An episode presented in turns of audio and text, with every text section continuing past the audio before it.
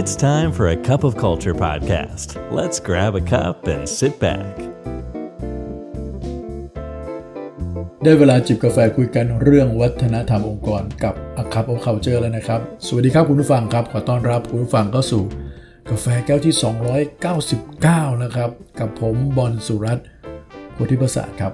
ครับก็ดีใจครับที่อยู่กับผู้ฟังมาเกือบจะ 300 แก้วกันละ พวกเราชาวบาริสต้าที่ A Cup of Culture เนี่ยนะครับ ก็ตั้งใจเลยครับ ในการชงกาแฟแต่ละแก้วนะครับ หวังว่ามันจะเป็นประโยชน์นะครับ แล้วก็ให้ข้อมูลกับท่าน ในการที่จะเอาไปปรับใช้ในงานการบริหารคนบริหารองค์กร แล้วก็รวมไปถึงการสร้างองค์กรนะครับ ขออนุญาตฝากประชาสัมพันธ์นะครับ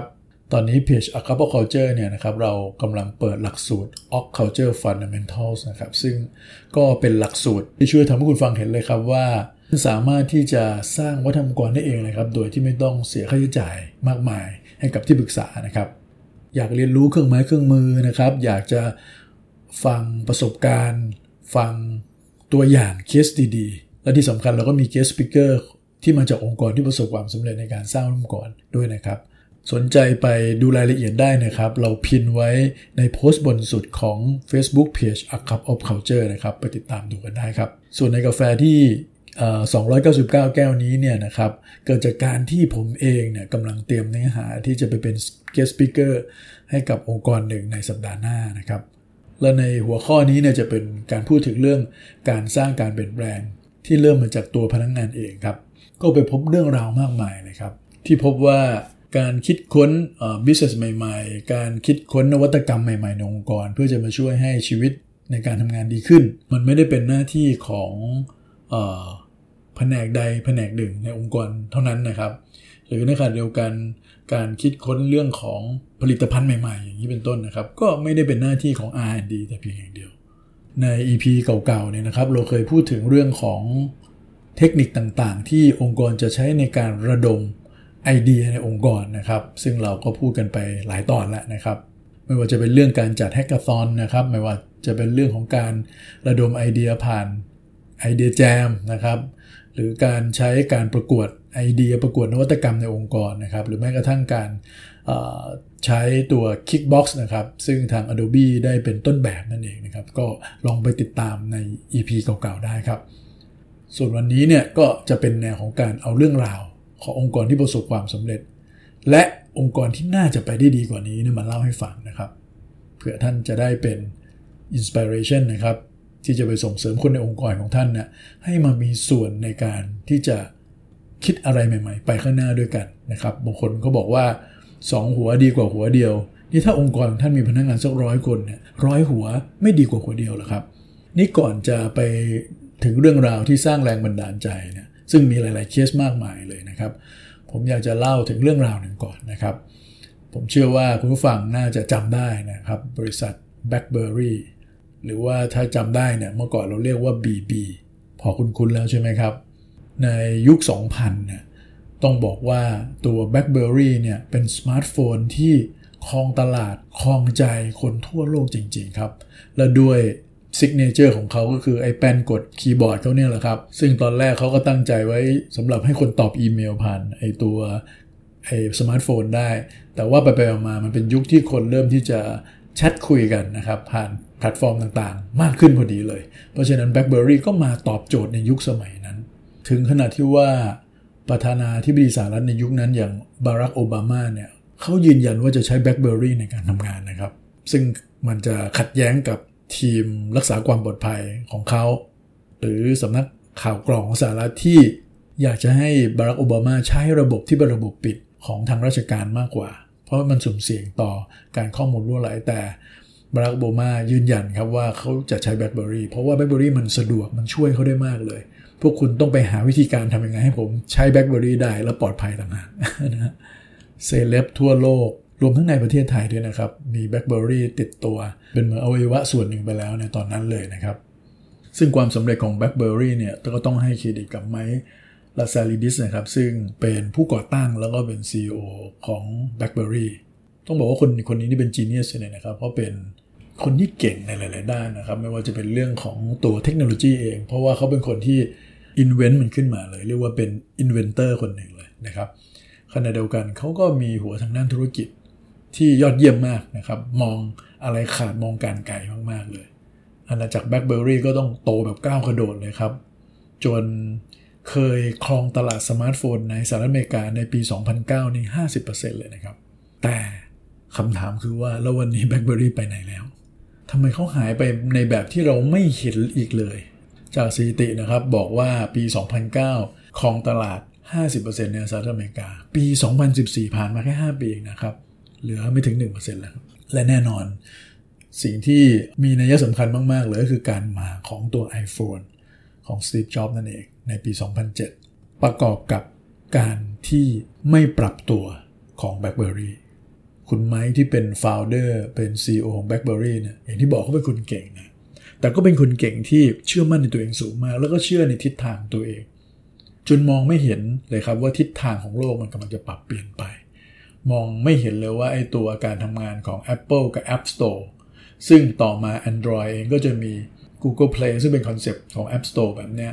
ซึ่งตรงนี้แหละครับมันทำให้เกมของสมาร์ทโฟนเปลี่ยนไปเลยนะครับ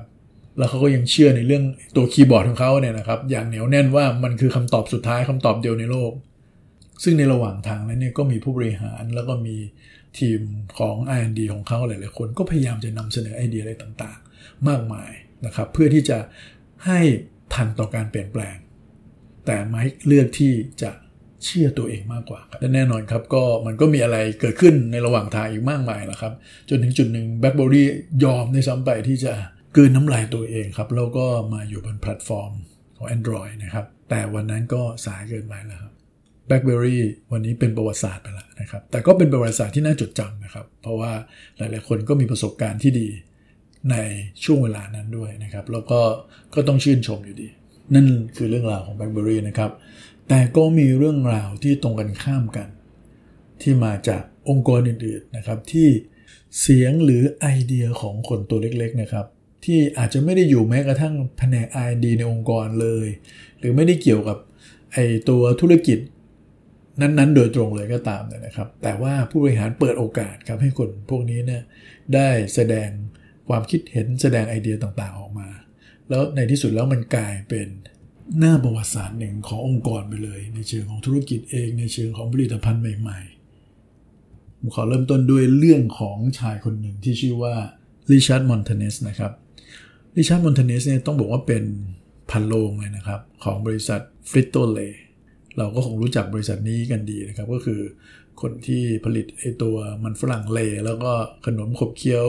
ที่อยู่ในตระกูลเขาทั้งหลายแหละไม่ว่าจะเป็น Cheetos และอีกหลาย ๆ ตัวนะครับ ปัจจุบันเข้าใจว่าน่าจะเปลี่ยนไปเป็นเ e ปซี่โคแล้วนะฮะซึ่งคุณริชาร์ดเนี่ยนะครับแกอยู่ในช่วงที่ตอนนั้น Frito-Lay เนี่ยกำลังประสบปัญหาบางอย่างอยู่ แล้วก็ขาดไอเดียในการทำธุรกิจนะฮะซึ่งอยู่ในยุค 80 นู่นเลยนะครับ ย้อนไปไกลเลยนะครับ ซึ่ง CEO ในสมัยนั้นคือโรเจอร์เอนริโกเนี่ยนะครับเขาก็เลยประกาศในพนักงานทั้งองค์กรกว่า 300000 คนเลยนะครับ บอกว่าเขาอยากที่จะให้พนักงงานของเขาเนี่ยทำตัวเหมือนเป็น owner อ่านะ act like an owner นะครับเขาก็เลยประกาศแคมเปญนี้ออกไปให้พนักงงานนะแสดงตัวตนตัวเองออกมานะครับ ใครมีอะไรดีๆ ใครมีความคิดอะไรนำเสนอมาได้เลย นี้คุณไม้เขามองเรื่องนี้เป็นโอกาสนะครับ ตัวเขาเองเนี่ยจริง ๆ แล้วเป็นคนที่เรียนไม่จบแม้กระทั่งเกรดสี่ด้วยซ้ำไปนะครับ ออกมามาจากโรงเรียนมาทำงาน ช่วยพ่อแม่ทำงานตั้งแต่เล็ก ๆ นะครับ มาจากครอบครัวชาวลาตินนะครับเขาพบว่าในย่านที่เขาอยู่อาศัยที่เขาเติบโตมาเนี่ยหรือแม้กระทั่งมันสะท้อนถึงทั้งตลาดของสหรัฐอเมริกาเนี่ยนะครับ มันไม่มีขนมขบเคี้ยวอะไรที่มันถูกใจคนละตินที่เป็นชาวพยพที่มาอยู่ในอเมริกา ซึ่งในอเมริกาอย่างที่เราทราบกันนะครับ คนละตินหรือพวก Hispanic เนี่ยโอ้โห มีเยอะแยะมากมายไปหมดนะฮะคุณริชาร์ดเนี่ยเขาก็เลยเอาไอ้ตัว Cheetos เนี่ยนะครับซึ่งเป็นผลิตภัณฑ์เรือธงตัวหนึ่งของ Frito-Lay ในสมัยนั้นเนี่ยนะครับเอาไปผสมกับเครื่องเทศนะครับของชาวลาติน จนมันออกมาเป็นรสชาติใหม่นะฮะแล้วลองไปให้เพื่อนๆชิมดูเพื่อนๆก็ชอบกันนะครับ เขาก็เลยเอาไอ้ตัวเนี้ยนะครับแล้วก็ไปใส่ในถุงหีพอแล้วก็ออกแบบให้มันเป็นสไตล์ให้มันดูแบบจัดจ้านหน่อยนะครับ เสร็จแล้วก็เอาไอ้ตัวผลิตภัณฑ์ที่เขาคิดขึ้นมาโดยผสมจากตัวชีโตสตัวเนี้ยนะครับ ไปนำเสนอกับผู้บริหารครับ ปรากฏว่าผู้บริหารชอบ และนั่นเป็นที่มาของผลิตภัณฑ์เรือธงตัวหนึ่ง ของฟิตโตเลที่ชื่อว่า Framing Hot นะก็คือตัวชีโตสลดจัดจ้านลดเผ็ดนั่นเอง ซึ่งก็ทำตลาดตั้งแต่ยุค 80 จนมาถึงปัจจุบันนี้เลย ซึ่งเรื่องนี้ต้องบอกว่ามันเป็นเรื่องที่วินวินเลยนะครับ ในองค์กรเองก็ได้ธุรกิจใหม่ไอตัว f e m i n Hot เนี่ยก็น่าจะทำเงินทำทองให้กับฟิตโตเลหรือเ e p ซี่โคเนี่ยมหาศาลแล้วนะครับ จนถึงปัจจุบันนี้นะครับขณะเดียวตัวของพนักงงานเองก็ได้ขึ้นลิฟต์เลยนะฮะจากพันโลงนะครับมาเป็นผู้บริหาร โดยเรื่องราวนี้ถูกเอาไปสร้างเป็นภาพยนตร์ในฮอลลีวูดเลยในซ้ำไป นี่ลองคิดดูนะครับ สมมติพนักงงานมีไอเดียเนี่ยแต่องค์กรไม่ได้เปิดโอกาส ที่จะให้ไอเดียเหล่านั้นเนี่ยมันไปถึงบอร์ดรูมได้หรือไปถึงคนที่มีอำนาจในการตัดสินใจได้ มันก็คงไม่มีประโยชน์งั้นผมก็เชื่อว่าในองค์กรนี้ในยุคสมัยนั้นเนี่ยก็น่าชื่นชมมากนะครับที่ทำยังไงที่ให้องค์กรระดับพนักงงาน 3 0 0 0 0 0 คนเนี่ยพนักงานคนหนึ่งเนี่ยสามารถจะนำเสนอไอเดียตัวเอง กับผู้บริหารระดับสูงสุดขององค์กรได้เลย นั่นก็เป็นแค่ตัวอย่างหนึ่งนะครับ มีตัวอย่างมากมายเลยครับ ยกตัวอย่างเช่นนะครับที่ Starbucks เองเนี่ยเราสังเกตใช่ไหมครับเวลาเราไปสั่งกาแฟเนี่ยเขาจะถามชื่อเราแล้วเสร็จแล้วก็เขียนไปในแก้วเลยนะครับ อันนี้ก็มาจากพนักงานนะครับในปี 2011 ครับ เพราะช่วงเวลานั้นเนี่ยสตาร์บัคต้องการที่จะให้ทุกๆ สาขาตัวเองเป็นเหมือนสถานที่ที่3เรียก the third place นะครับก็บาริสต้าคนหนึ่งครับก็เริ่มที่จะทำแบบนี้ขึ้นมาก่อนในสาขาหนึ่งในสหรัฐอเมริกา ซึ่งไอเดียเจ๋งๆ อันนี้เนี่ยมันถูกรายงานไปที่สำนักงานใหญ่นะครับ และหลังจากนั้นไม่กี่เดือนเองนะครับ ทุกสาขาของ Starbucks ทั่วโลกนะครับนำไปใช้ครับ จนกลายเป็น signature ของ Starbucks อย่างที่เราเจอถึงทุกวันนี้ อีกเรื่องราวหนึ่งผมว่าอันนี้ก็เรื่องนี้ก็น่ารักมากเลยนะครับ เกิดขึ้นฟอร์ดครับ พนักงานของฟอร์ดคนหนึ่งเนี่ยเขาสังเกตว่าไอ้ตัวแอร์ติดรถยนต์เนี่ยนะครับหนึ่งชั่วโมงเนี่ยมันสามารถที่จะ ผลิตน้ำที่มันเป็นน้ำแอร์เนี่ยที่เราเห็นกันเนี่ยนะฮะที่มาจากไอตัวคอนเดนเซอร์ของของแอร์เนี่ยก็เลยมีไอเดียว่าเอ๊ะทำไมเราไม่เอาน้ำตรงนี้กลับมาใช้เป็นประโยชน์ โดยเฉพาะถ้าเรากรองมันแล้วก็เอามาใช้เป็นน้ำดื่ม ในรถได้มันจะดีมากเลย ประเทศเราเองเนี่ยอาจจะไม่ค่อยเจอปัญหานี้เท่าไหร่นะครับ แต่ในประเทศบางประเทศนี่ได้หาง่าย ๆนะครับ แล้วก็มีราคาแพงด้วยนะครับ มันก็เลยมีโครงการที่พนักงงานคนหนึ่งนะครับของ Ford ชื่อว่าดักมาตินนะฮะ โดยเขาเออลองที่จะทำโปรโตไทป์นะฮะ ให้มีการหมุนเวียนน้ำเนี่ยนะครับ แล้วมาต่อเหมือนเป็นคล้ายๆก๊อกน้ำอยู่ตรงข้างๆตัวเกียร์ของคนขับเนี่ยเลยหิวน้ำก็สามารถเปิดดื่มน้ำได้เลยครับเขาเรียกโปรเจกต์นี้ว่าเป็น on the go H2O นะครับ ซึ่งโปรเจกต์นี้ถูกผลักดันให้เกิดขึ้นจริงนะครับ เป็น option ของรถบางรุ่นในประเทศที่น้ำขาดแคลนแบบนี้ มีมากมายครับ นอกจากนี้แล้วก็ PlayStation Sony เองก็ตามก็มาจากพนักงานของ Sony นะครับที่ฝันว่าจะเห็น Sony ทำเครื่องเล่นเกมนะแล้วก็ตัวเองก็พยายามผลักดันสุดความสามารถ จนไอเดียเนี้ยตอนแรกมันก็ไม่ค่อยเข้าหูผู้บริหารเท่าไหร่นะครับ แต่ในที่สุดปุ๊บผู้บริหารก็ต้องยอมนะครับแล้วก็เพราะว่าเห็นจริง ๆ ว่ามันเป็นธุรกิจได้จริง นะครับนั้นไอเดียในการทำธุรกิจ หรือไอเดียในการปรับปรุงประสิทธิภาพการทำงานในองค์กร ให้มันดีขึ้นเนี่ยมันไม่จำเป็นจะต้องไปหยุดอยู่กับใครคนใดคนหนึ่งนะครับ เราสามารถที่จะทำให้มันเป็นหน้าที่ของคนทุกๆ คนในองค์กรได้ ที่เขาจะคิดเหมือนว่าเขาเป็นเจ้าของธุรกิจเจ้าของกิจการ เพียงแต่ผู้บริหารต้องให้โอกาสนะครับ แล้วก็ต้องมีแพลตฟอร์ม มีเวที มี process อะไรบางอย่าง ซึ่งให้เรื่องนี้มันเกิดขึ้นจริงได้ สำหรับวันนี้กาแฟหมดแก้วเลยนะครับ อย่าลืมนะครับ ไม่ว่าเราจะตั้งใจหรือไม่ก็ตามเนี่ยวัฒนธรรมองค์กรมันจะเกิดขึ้นอยู่ดีครับทำไมเราไม่มาสร้างวัฒนธรรมในแบบที่เราอยากเห็นกันล่ะครับ สวัสดีครับ And that's today's cup of culture. See you again next time.